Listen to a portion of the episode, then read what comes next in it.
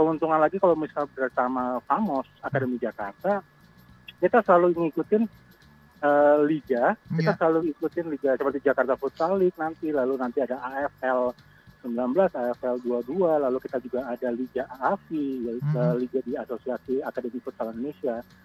Uh, dan tertingginya sebenarnya kita ada di Championship, Famos Championship, di mana seluruh anggota dari Famos Ya. akan uh, ya akan berlaga dan bersaing untuk uh, di scout untuk dilihat oleh uh, pelatih Famos Mataram.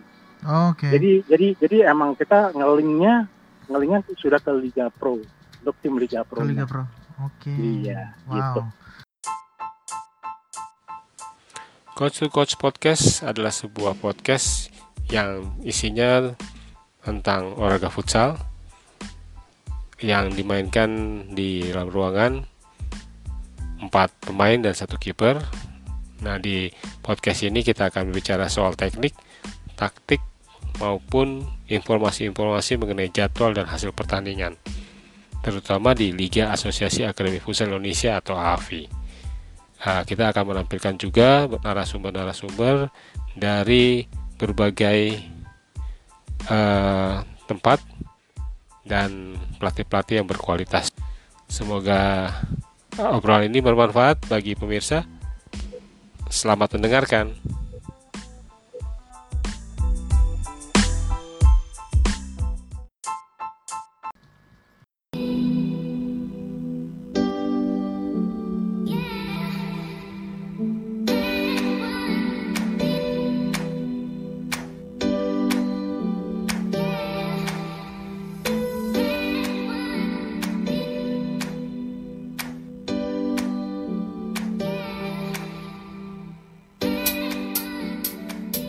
96.3 RPK FM Jakarta. Kembali berjumpa sahabat RPK di teman sore untuk segmen TOS Teman olahraga sore-sore. Sahabat RPK Apa kabarnya sahabat RPK di sore hari ini? Ini tadi siang sekarang udah jelang agak cerah ya Menuju ke maghrib sahabat RPK Untuk sahabat RPK juga yang sedang merayakan Bukan merayakan Sedang menjalankan ibadah eh, puasa ya. Selamat menjalankan dan lagi ngabuburit nih biasanya. Waktu yang tepat juga untuk ngabuburit Ngedengerin informasi dari dunia kesehatan dan olahraga. Dan topik khususnya memang ini menarik karena kita ada di segmen coaching klinik Bersama Coach David Nanulaita yang saat ini sudah bergabung via Skype. Selamat sore Coach Selamat sore. Ceria bener nih. Coach David Nanulaita sahabat RPK Coach nih lagi ini ya Kan usai Liga Futsal eh, Indonesia. Lagi- Berarti kayak sedang ini ya Apa liburan gitu Coach ya? Ya, break lah istilahnya. Oh break. Eh biasanya berapa bulan sih Coach? Umumnya Ah, Umumnya?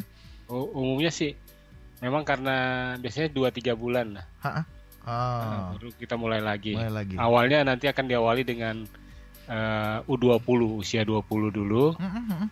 kemudian nanti eh, karena kan memang liga tuh setiap ini ya akhir tahun ya baru dimulai gitu ya. Karena nanti ada FFI Oh. U20, Ha-ha, ha-ha. kemudian ada Liga Futsal Nusantara baru Iya. eh, Liga Pro dimulai. Oh, ini ini kayaknya apa ya? eh, untuk para pendengar dan juga biasanya kalau pecinta bola-bola tendang ya umumnya kan banyak kan sepak bola gitu ya. Taunya udah satu musim aja gitu ya. Tapi kalau ternyata kalau di futsal harus ada beberapa fase gitu coach ya. Iya, karena Fase memang kompetisi. program eh, jadwal itu nggak nggak eh, apa nggak seperti sepak bola yang tiap mi- tiap minggu gitu ya. Ini hanya menjalankan dalam waktu 3 sampai 6 bulan baru Ah. baru udah udah selesai gitu. Oke. Ini berarti mulai duluan nanti yang U20 ya coach ya. Ya, Eh, rencana ada mhm. FFI U20. itu planning kapan coach? Opening, kick off. Mulai. planning setelah lebaran sih. Set, uh, dikit lagi dong setelah lebaran ya. Iya. Dua, iya, Iya. bener dua, itu dua, dua eh, bulanan. jadwalnya ya jadwal apa namanya Ah. yang sesuai jadwal kita masih belum masih menunggu juga informasi dari pemerintah juga soal kebijakan eh, selama pelaksanaan kegiatan selama eh, covid ini Iya. Coach, oh, konfirmasi dong. Mumpung kita belum masuk ke tema nih, ngobrol santai dulu. Bulan Juni kemungkinan U20 coach ya?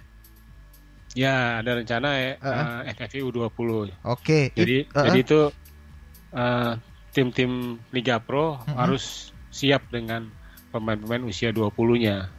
Hmm, oke. Nah, coach, itu yang tanding ini ya, putra dan putri ya? Untuk sa- saat ini putra saja sih. Oh, putra dulu. Yang eh, U20 Juni itu kira-kira ngabisin berapa bulan tuh, coach? Untuk sampai kelar. Nah, ini karena sifatnya dia bukan liga, jadi sifatnya turnamen. Turnamen. Iya. Jadi kemungkinan dalam waktu satu bulan sih sudah bisa Udah kelar selesai ya? sih. Oh, sistem gugur eh, coach ya? Sistemnya grup.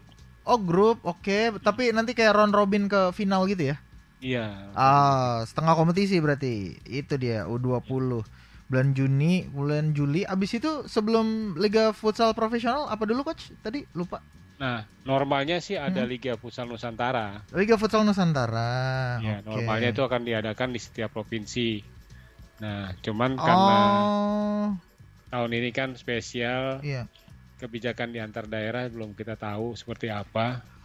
Nah, kita juga belum belum ini apa belum dapat informasi jelas soal jadwal-jadwal yang ke depannya. Seperti itu. Hmm. Ini berarti re- eh, Liga Futsal apa Nusantaranya regional lah ya, antar daerah gitu lah ya. Da- di di, di- Iya. di daerah klub-klub di daerah masing-masing di situ gitu. Iya. Kemudian itu juga setengah kom- setengah kompetisi ya, coach ya? Sama ya, Ya, kayak, jadi kayak U20 jadi di juga. setiap setiap provinsi itu Mhm. mereka eh, diminta bikin event, bisa bisa bisa dalam bentuk turnamen, Ya. bisa dalam bentuk liga. Eh, kemudian nanti juara-juara di setiap provinsi itu akan masuk dalam eh, grup yang sudah dibagi Mm-mm. sekitar ada empat grup barat timur eh ya barat timur Ya. dua barat dua timur kemudian nanti dari situ muncul masing-masing grup ada dua Ya. jadi dapat delapan delapan tim diadu untuk bisa dapatkan empat empat tim untuk masuk ke Liga Futsal Nusantara eh Ah, Liga Pro Liga Pro. hanya hanya karena tahun ini kan eh, Liga Pro hanya ada 12 Mm-mm. jadi 12 Liga klub ya. Pusat- 12 tim aja. Jadi Liga Pusat Nusantaranya ini Hmm. agak uh, masih dap, masih masih konfirmasi nih apakah dijalankan seperti biasa atau enggak gitu. Hmm. Dan ada wacana adalah di- akan dibuat sebuah divisi lagi di bawah Liga Pro gitu. ini ini apa eh, salah satu halnya mungkin eh, alasannya tadi itu eh, alasannya yang tadi itu mungkin nambah alasan keduanya udah mungkin karena nggak nampung klubnya udah kebanyakan ya coach jadi harus dibikin apa namanya eh, divisi baru gitu wah Bukan seru bukan klubnya yang kebanyakan. bukan klubnya yang kebanyakan Pelatihnya pelatihnya udah kebanyakan. Tapi nggak ada nggak ada klub yang Aduh, curahan hati seorang pelatih futsal gitu ya di Indonesia nih, macam eh, Coach David Nanulaita juga nih sahabat RPK. Menarik sahabat RPK, ada nomor telepon yang sahabat RPK bisa hubungi dan juga chat ataupun SMS WhatsApp ya. Kalau misalnya mau tanya-tanya nih nanti perihal. Sebenarnya bebas saja karena tema hari ini kita bakalan ngomongin soal pembinaan tim muda ya. Bagaimana mereka merekrut bagaimana mereka punya sistem gitu ya yang menaungi eh, apa namanya rencana-rencana dan ide mengenai pembinaan. Di mana yang namanya pembinaan itu umumnya jadi salah satu strategi utama dari para klub gitu ya Eh, bukan hanya untuk eksistensi klub itu sendiri juga tapi juga kalau di industri sebagai eh, ladang eh, bisnis juga gitu tapi nggak tahu nanti di futsal eh, coach David Nanulaita akan ngobrolin lebih panjang. 8000 empatnya tiga kali silakan kalau misalnya mau telepon. Mumpung ada coach David Nanulaita di sini dan spesial untuk sahabat RPK yang suka sama yang namanya dunia futsal. Nah, sahabat RPK juga bisa chat ke SMS WhatsApp 0815 1800 empatnya tiga kali. Ini memang banyak juga nih kalau misalnya yang mau nunggu beduk eh ini ya beduk maghrib ya kan? Nih ngabuburitnya biasanya eh, main eh, streetball ataupun futsal gitu ya. Ini pasti banyak lah kayak gitu. Ini asik banget eh, ngobrolin sore hari ini terutama soal pembinaan apa namanya anak-anak usia muda ya sahabat RPK coach kita break dulu ya coach nanti kita akan eh, sambung lagi eh, sahabat RPK setelah yang satu ini kami akan kembali lagi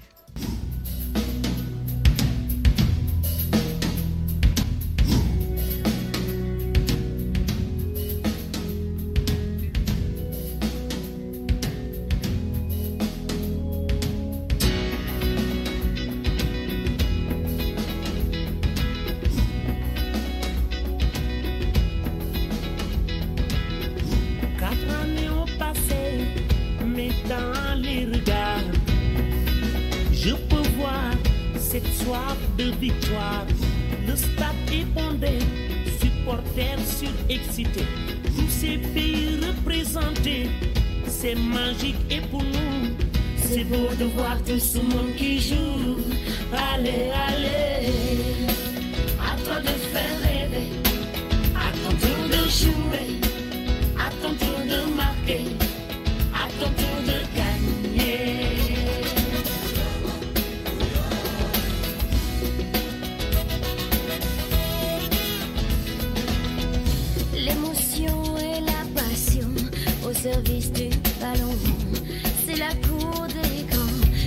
c'est un rêve pour moi.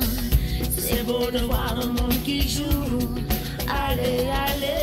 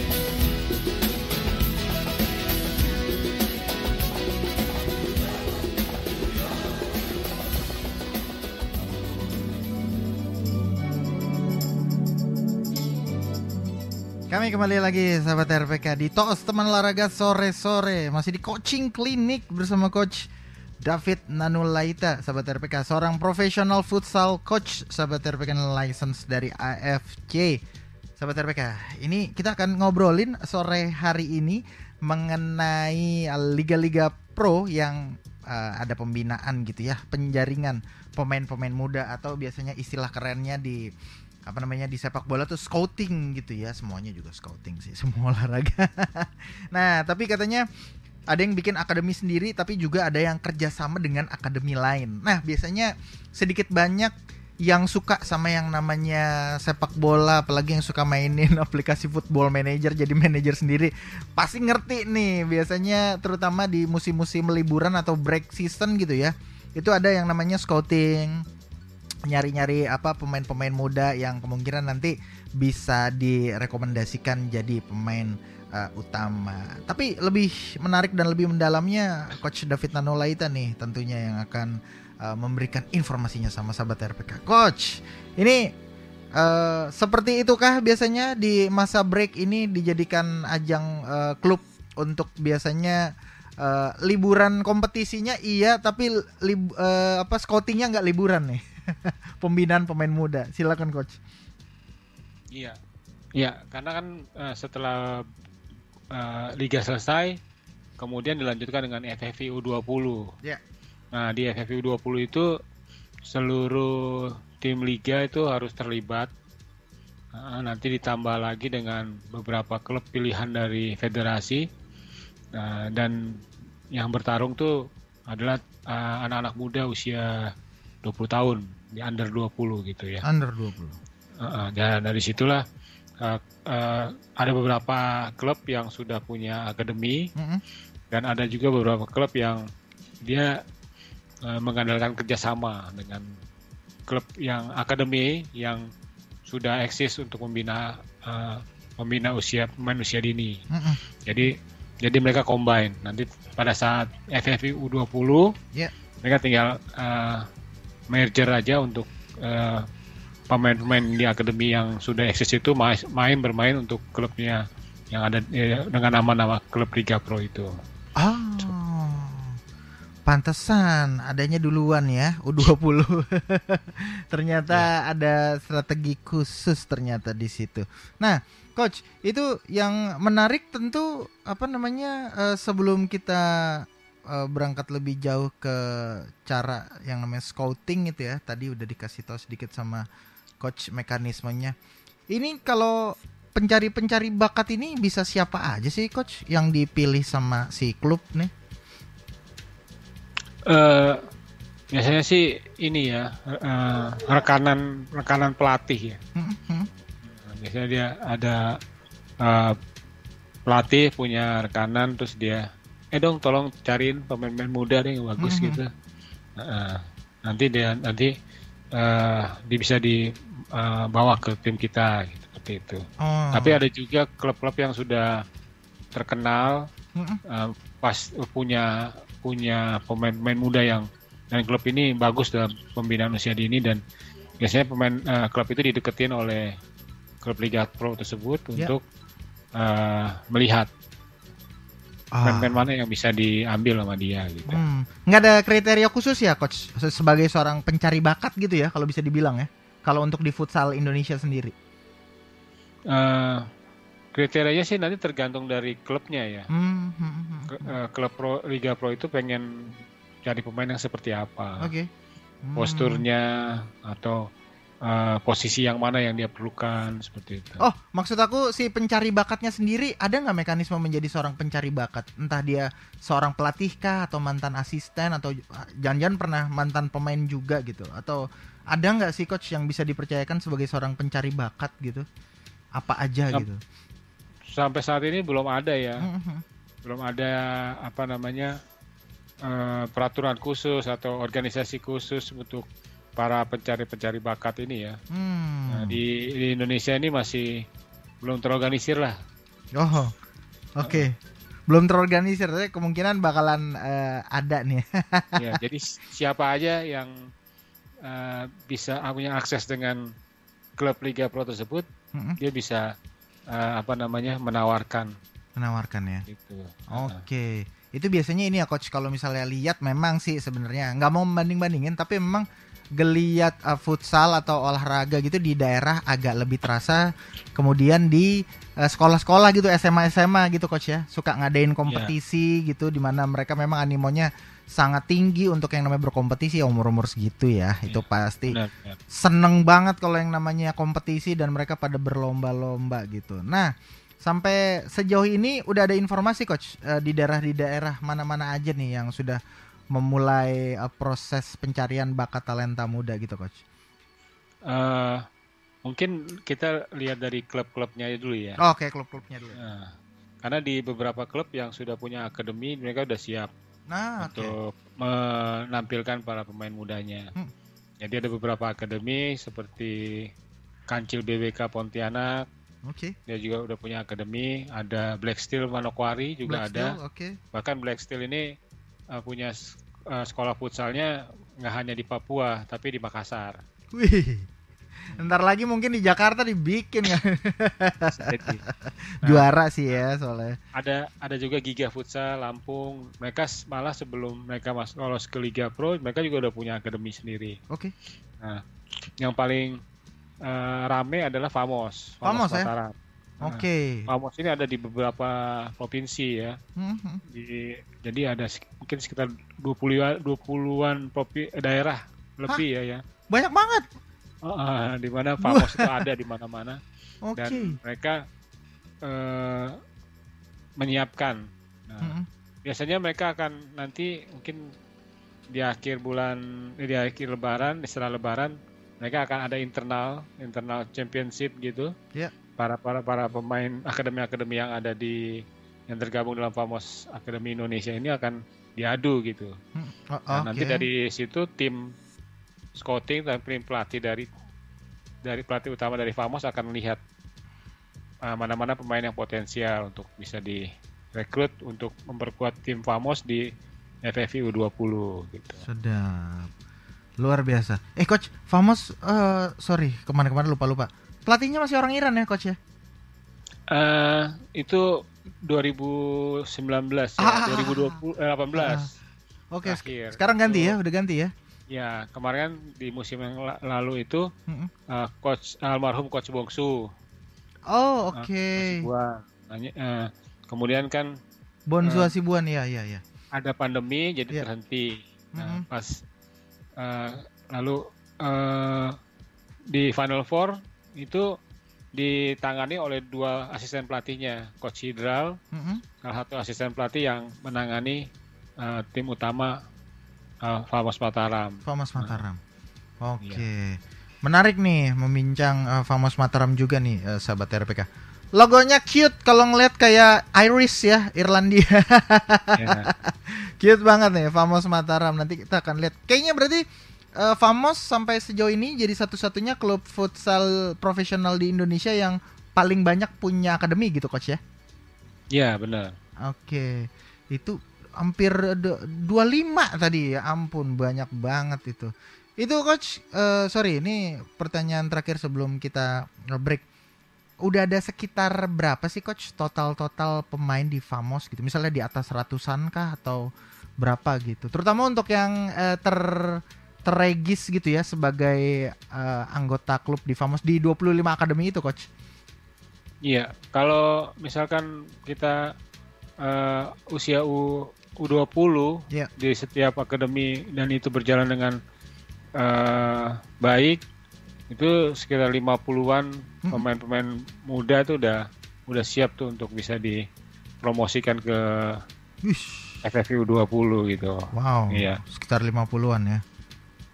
Lumayan banyak itu sahabat RPK ya.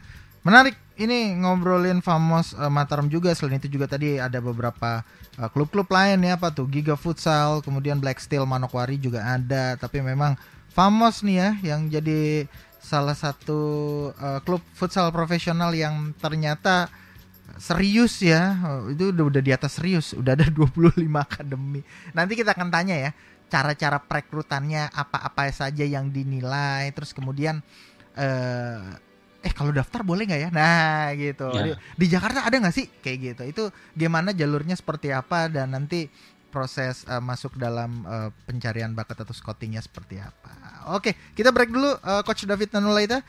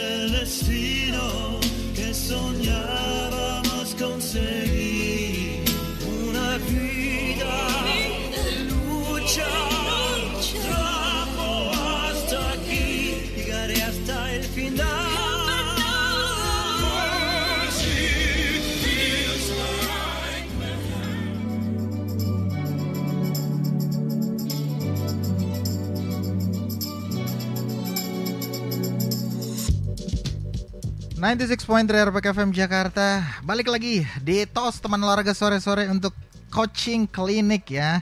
Di segmen khusus bersama Coach David Nanolaita Kita sedang membahas menjaring pemain muda lewat akademi sahabat RPK Tadi udah ngomongin soal uh, break uh, season saat ini Kemudian dimanfaatkan juga uh, tim untuk uh, lebih mendaya gunakan yang namanya akademi-akademi untuk menjaring pemain muda. Oke Coach David masih bersama saya?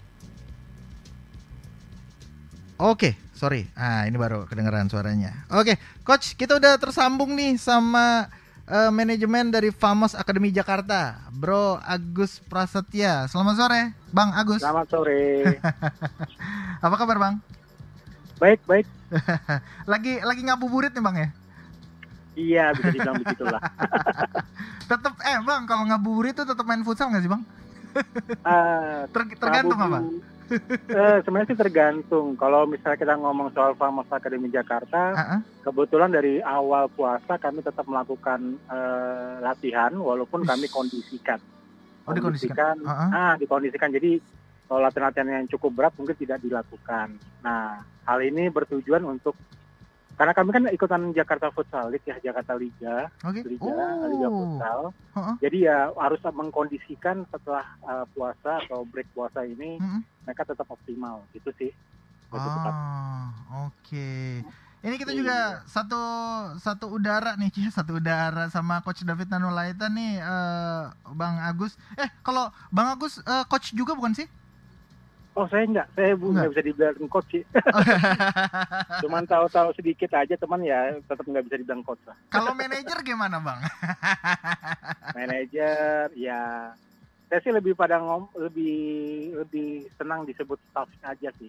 Oh, gitu. Oke. Bang, Cuman emang kebetulan di untuk manajemen kebetulan saya kepalanya. Cuman ya emang Oh, wow. kebetulan saya cuma nggak mau untuk bilang staff aja. wow, ini kalau eh, eh, Bang David Nanulaita coach, kalau Bang eh, Agus Prasetya nih chief karena dia ketuanya gitu, kepalanya nih berarti. Bang, sorry sedikit sebelum kita mulai. Kalau di Famos Academy Jakarta sendiri sebagai manajemen tugasnya secara spesifik dari Bang Agus tuh ngapain aja sih Bang, terutama dalam pembinaan?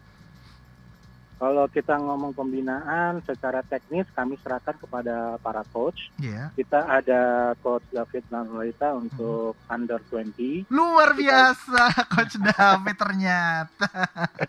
Oke. Lalu kita juga ada coach Ade Tasyan Reza Mm-mm. untuk under 16. Oke. Eh, dua-duanya sebenarnya ini ada coach yang yang saya sudah cukup kenal dan mereka juga sudah cukup lama berkecimpung di Liga Nasional, Mm-mm. Liga Pro Nasional seperti coach David Ya. eh, pernah di Swap FC, Ya.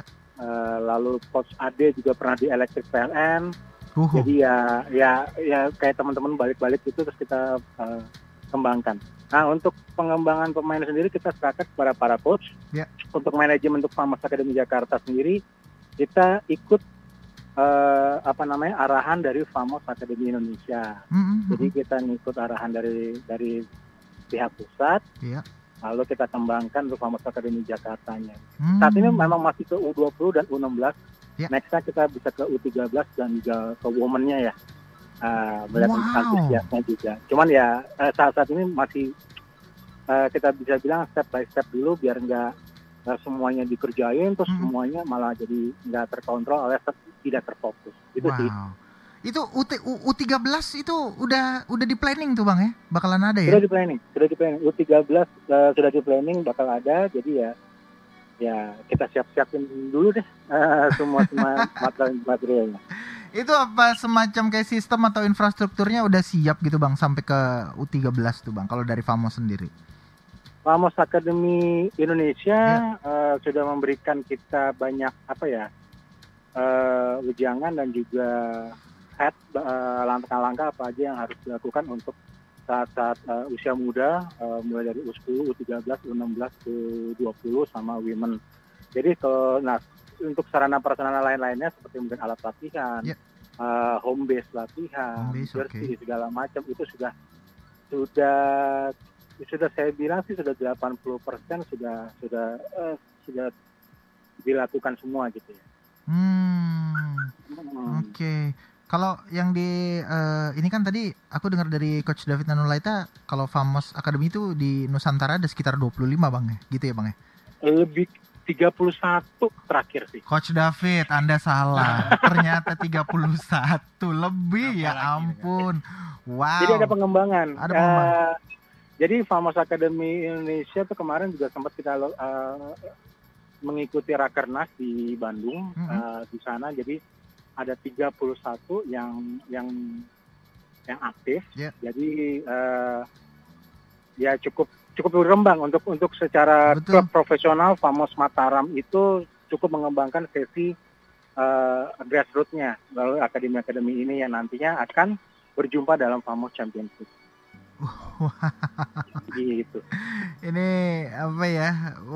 Ini kalau nggak nggak ada tema siaran ini mungkin kita eh, sahabat RPK juga para pendengar nggak tahu bahwa eh, para klub-klub di Indonesia klub-klub futsal gitu ya ternyata udah sedemikian apa seriusnya sampai mengelola akademi aja Nusantara udah lebih dari 30-an gitu sahabat RPK kayak di Famos. Betul betul. Dari Kalau untuk Famos Mataram sendiri Mhm, sih eh, de- me- melalui ini ya melalui mendiang coach Bonsu Hasibuan Kasibuan ya.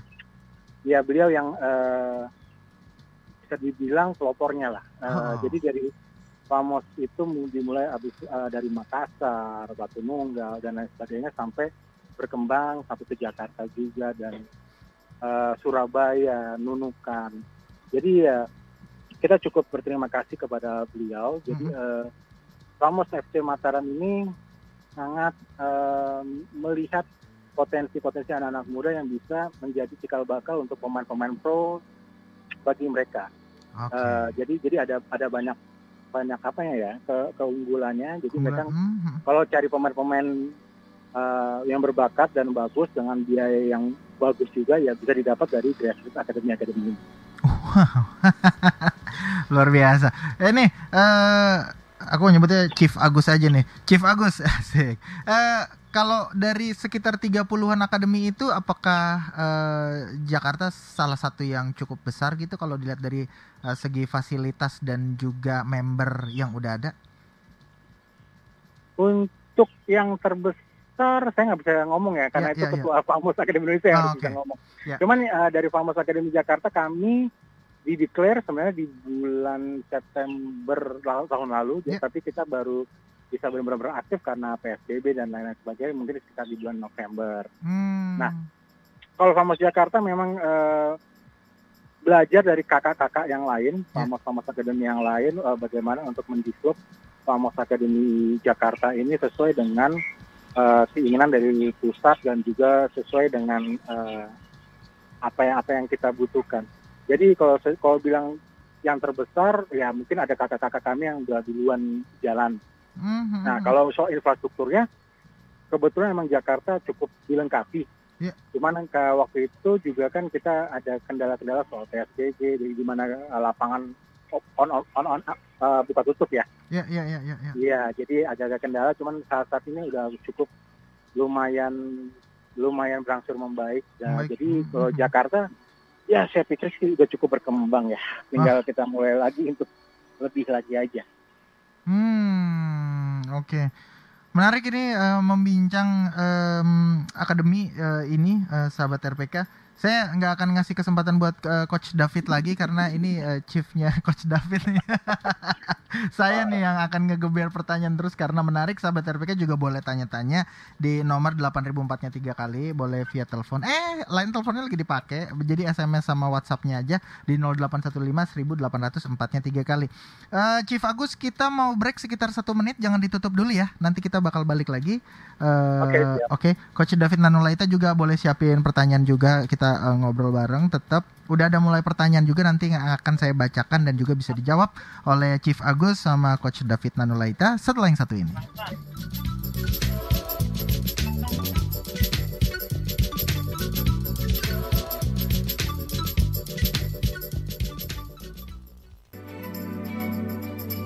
Kita kembali lagi sahabat RPK di TOS teman olahraga sore-sore nih segmennya coaching klinik bersama coach David Nanulaita professional futsal coach. Dan juga ada Chief Agus Prasetya ini manajemen dari Famos Academy Jakarta.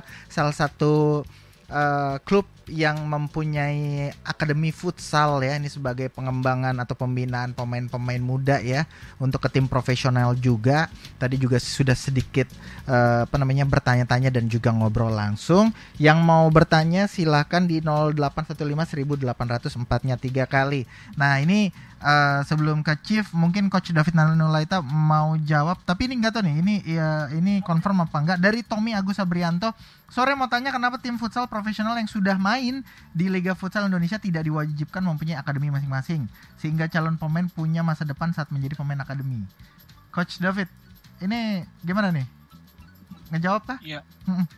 Eh, sebenarnya bukannya nggak diwajibkan, tapi memang eh, mereka memang diminta untuk mempersiapkan pemain FFI untuk FFI U20. Tapi caranya seperti apa itu tergantung dari dari akademi eh, dari klubnya. Seperti tadi kalau dia punya eh, apa namanya modal yang besar, dia bisa membuat akademi sendiri. Tapi yang kedua caranya ya yang diambil adalah dia bekerja sama dengan akademi yang sudah ada mungkin di kotanya atau di kota tempat lain untuk eh, apa namanya merger atau misalkan Merger, oke. eh, apa kerjasama untuk Wow. men- mendapatkan pemain-pemain eh, usia 20 Oke. tapi memang bagusnya memang setiap pe- eh, pemain klub Liga Pro harus punya Harus Nah, punya ya. masalahnya klub-klub Liga Pro ini kan kita nggak tahu nih Mm-mm. takutnya dia udah udah buat akademi terus dia terdegradasi ke Liga Futsal Nusantara gitu kan itu yang Oh. itu yang jaminan itu yang belum yang yang masih di pengen dipegang oleh para para klub-klub yang ada di Liga Mhm. Pro. Oke. Pertanyaan berikutnya boleh ditanya eh boleh ditanya, boleh dijawab sama coach David sama Chief Agus nih dari Ganindra. Katanya apakah akademi juga mengakomodir selain pemain futsal seperti apa yang ingin jadi pelatih ataupun juga yang ingin jadi eh, asisten ataupun official di apa di klubnya. Nah, itu eh, coach David atau Chief Agus mungkin boleh jawab? Eh, saya boleh jawab. Ya. Selain untuk kita menggalang para pemain, Mm-mm. kita juga memberi kesempatan untuk beberapa eh, pelatih apa atau calon pelatih ya. Oh, calon pelatih ada juga ya? Iya, ada Oh, juga. oke, Cuman oke. eh, eh, itu tergantung dari chief kepala, eh, sorry sorry, Eh, pelatih kepala yang bersangkutan. Contoh misalnya Coach David, ya, saya butuh asisten. Nah, berarti kita akan coba carikan. Lalu Coach David yang akan eh, menginterview masing-masing. Karena kalau kalau nggak sesuai dengan pelatih kepalanya, ya nggak mungkin berjalan suatu akademisi. Hmm. Oke, wow. Eh, baru selain eh, pemain futsal, pelatih aja ya, eh, Chief Agus ya. Yang lain Pelat- belum ya. Pelatih dan staff-staff yang lain juga. Pelatih dan staff-staff. Oke. Kalau kalau pelatih, kalau pelatih lebih ke pelatih kepalanya nanti yang Hmm. akan interview, tapi kalau staff-staff lain eh, lebih ke ma- manajemen nanti yang akan carikan untuk interview. Oke. Ya, ini kita masih bacain pertanyaan. Ini ada 081336 sekian sekian nggak nyebutin namanya. Dia nanya kalau misalnya supporter atau fans apakah juga diakomodir secara khusus oleh klub eh, masing-masing eh, futsal di Indonesia katanya. Coach David atau eh, Chief Agus nih. Monggo. Iya, eh, untuk fans ya. Iya. Nah, kalau untuk fans ini eh, seperti ini, ini ada beberapa klub yang memang asal dari daerah, misalkan Mhm. seperti itu.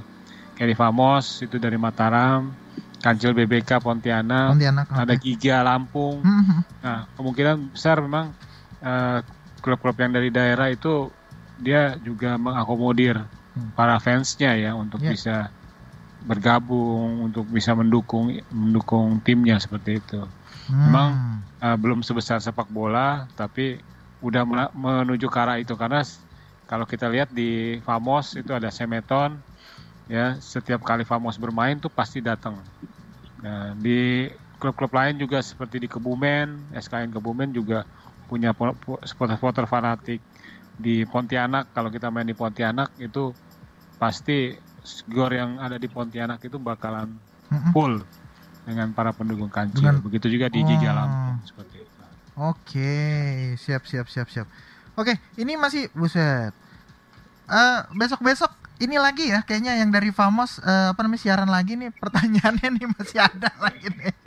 Oke, ini dari Andrew katanya kalau eh, coach eh, katanya kalau daftar ikut akademi itu berbayar atau ada jalur beasiswa atau sponsorship seperti itu. Mungkin Chief Chief Agus nih bisa jawab. Ya, oke. Eh, untuk rekrutmen pemain ya. Kita Ah, rekrutmen, oke. Jadi eh, untuk Famos Akademi Jakarta itu kita tidak pernah melakukan seleksi dan kayaknya tidak akan melakukan seleksi. Jadi Oh, pemain yang ada adalah pure siswa-siswa yang yang yang dari awal kita Hah? sudah sudah latih dan bimbing dengan dengan sebaik mungkin. oke. Dan kalau misal akademi seperti Famos Hmm. itu kita berbayar Hmm. kita berbayar karena staff yang kami miliki kebetulan staff yang eh, contoh seperti tadi saya bilang coach David itu Hmm. dia eh, pelatih level 1 AFC Iya. jadi jadi emang eh, dan juga coach eh, coach Ade coach Ade untuk U16 itu dia juga sama Mhm. AFC juga dan beliau juga pernah menjadi asisten timnas tahun 2012 Hmm. Hmm. Nah, dengan, deng- lalu keuntungan lagi kalau misal bersama Famos Akademi Jakarta, kita selalu ngikutin eh, liga, kita Iya. selalu ikutin liga seperti Jakarta Futsal League nanti, lalu nanti ada AFL 19, AFL 22, lalu kita juga ada Liga AFI, yaitu Mhm. Liga di Asosiasi Akademi Futsal Indonesia. Eh, dan tertingginya sebenarnya kita ada di Championship, Famos Championship, di mana seluruh anggota dari Famos Ya. akan eh, ya akan berlaga dan bersaing untuk eh, di scout untuk dilihat oleh eh, pelatih Famos Mataram. Oke. Jadi jadi jadi emang kita ngelingnya ngelingnya sudah ke Liga Pro untuk tim Liga Pro. Ke Liga Pro. Oke. Iya, Wow. gitu. Menarik ini membahas soal pembinaan dan memang apa namanya eh, pertanyaan belum berakhir. Oke, ini ada Pradipta nih. Pradipta mau tanya eh, katanya eh, untuk Chief Agus nih kalau untuk di apa namanya di Famos sendiri paling banyak itu katanya tuh eh, membernya daerah mana dan biasanya paling jago katanya itu daerah mana sih kalau dari semua akademi katanya gitu. Chief harus dijawab loh. kalau gitu kalau gitu harus dijawab oleh pelatih Oh, ada pelatih. Mataramnya sendiri. karena karena gini, karena setiap setiap daerah punya punya eh, untuk pemilihan satu tim itu biasanya pelatih punya selera masing-masing. Jadi pa- pa- contoh seperti tadi tadi bilang Famos Championship seluruh Famos akan diadu ibarat kasarnya lalu akan di scout atau di, diperhatikan oleh para pelatih-pelatih Betul. Famos Mataram. Jadi mereka akan melihat pemain ini misalnya skillnya bagus nih dan segala macam bla bla bla tapi ternyata attitude-nya buruk otomatis biasanya nggak- dipilih. Ah. Nah, Wow, kayak gitu. wow, Atau atti- attitude-nya sangat baik, sangat segala macam, tapi Hmm. Saat saat bermain ya sangat buruk ya tetap nggak nggak kepilih juga. Jadi maksudnya itu selalu imbang. Tapi attitude selalu yang terutama di Famos Academy Jakarta dan eh, seluruh Famos Academy yang tahu saya. Gitu sih. Nah, Oke. sementara yang mana yang paling jago, saya nggak bisa bicara sih. Mungkin Karena semua semua ada kelebihan dan Kelebihan. kelemahannya masing-masing. mungkin saya eh, mungkin saya akan membantu si Pradipta tadi dengan mempertanyakan yang ini dari dari apa sekian banyak eh, pemain yang ada di tim utama tuh paling banyak yang menyumbang dari akademi mana Dari mana? Oh, jadinya bisa bisa ketaker gitu ya nih dari Oh, mana iya, iya. kayak gitu dari mana Chief atau coach mungkin bisa jawab paling banyak Dari daerah mana Ya, sih akademi? silakan coach. Kalau eh, kan untuk eh, para pemain akademi ini memang belum di musim FFV tahun lalu, musim sebelumnya Ya. itu kan eh, semua pemain FFV-nya itu berasal dari satu daerah, ya kan. Oke. Nah, memang masih nggak nggak begitu belum begitu banyak. Mm-mm. Itu dari banyak kan dari Mataram juga yang yang jadi eh, main di skuadnya. Ya. Nah, tapi kalau untuk tahun ini ini akan banyak bersaing. Ada beberapa kota-kota yang eh, bisa dibilang punya banyak pemain-pemain berbakat sih untuk yang bisa dimasukkan ke eh, tim Famos U- U20 kayak dari Jakarta, Surabaya, Mm-mm. dari eh, Palangkaraya, eh, Hmm. dari Mataram sendiri, Yogyakarta juga ada itu bisa bisa atau dari Tangerang, Tangerang ada tiga Tangerang Kota, Tangerang eh, Kabupaten itu juga punya potensi-potensi pemain yang bagus ya seperti itu. Potensi Oh, potensi iya. yang bagus. Mhm. Kalau dibilang kalau di Famas Academy Jakarta ini juga nggak hanya dari Jakarta loh yang Ya. ikut latihan, Hmm. itu mereka dari dari Palembang, ada dari eh, apa namanya Indramayu, Sukabumi juga, Oh, bahkan oke. dari NTT sendiri ada satu pemain kita yang berlatih di Famos Academy Jakarta. Oh, berarti nggak terpusat di domisili masing-masing gitu, coach ya? Iya. Jadi maksudnya kalau mau ke Jakarta juga boleh. Eh, Chief Agus boleh nanya nggak nih? Aku. Yes. Ah, ah, kalau misalnya di sebuah akademi atau klub kan biasanya ada pelatih yang agak killer. Nah, kalau Coach David ini termasuk pelatih yang killer apa enggak?